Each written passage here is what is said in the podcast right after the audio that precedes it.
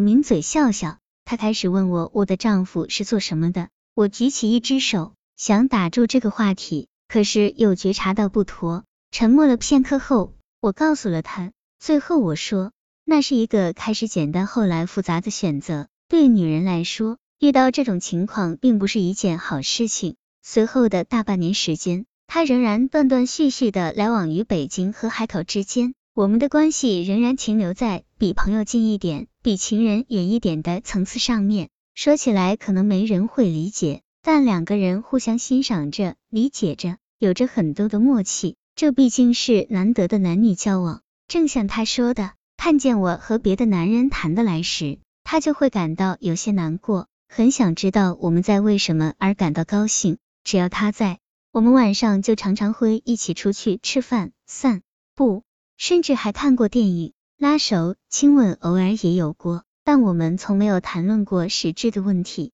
自从我和 X X 有了那样的感情后，我对丈夫的态度就一天不如一天了。这些他一定是感受到了的。他变得非常的沉默，加上我回家很迟，我们几乎没有了什么交流。一直到有一天，我半夜两点多才回到家，家里没人，只是丈夫在桌上留了张纸条，说是儿子生病了，在儿童医院。我吓坏了。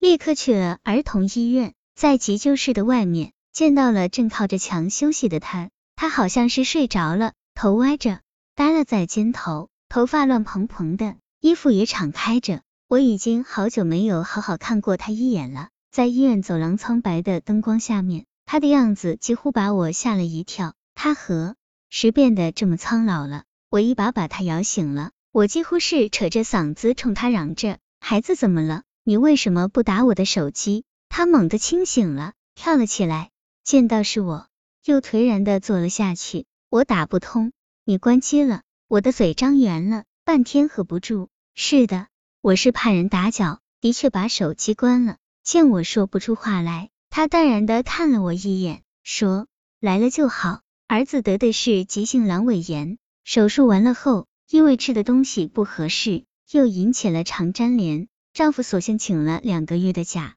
全天候在医院陪孩子。我的工作放不下，孩子只能交给他了。自从孩子住院那个晚上，我和他的关系就有了微妙的变化。以前我们从没有把日趋冷淡的关系挑明过，但是我为了约会而关闭了手机，这等于是伤害了这个家庭。加上从那天开始，他白天黑夜都在医院，似乎是为了逃避接触似的。我们就更少有交谈了，有时一天也说不上一句话。我一进病房，他就立刻出去了，要么是去给孩子洗衣服，要么就站在外面抽烟。他的这个态度让我非常的压抑，本来并不坚决的想法反而坚定了起来。我甚至开始想，孩子以后是跟了他好呢，还是跟了我好？我担心的是我的工作太忙，不会照顾的那么周到，但和我在一起，至少孩子不会变得像他父亲那么没有出息。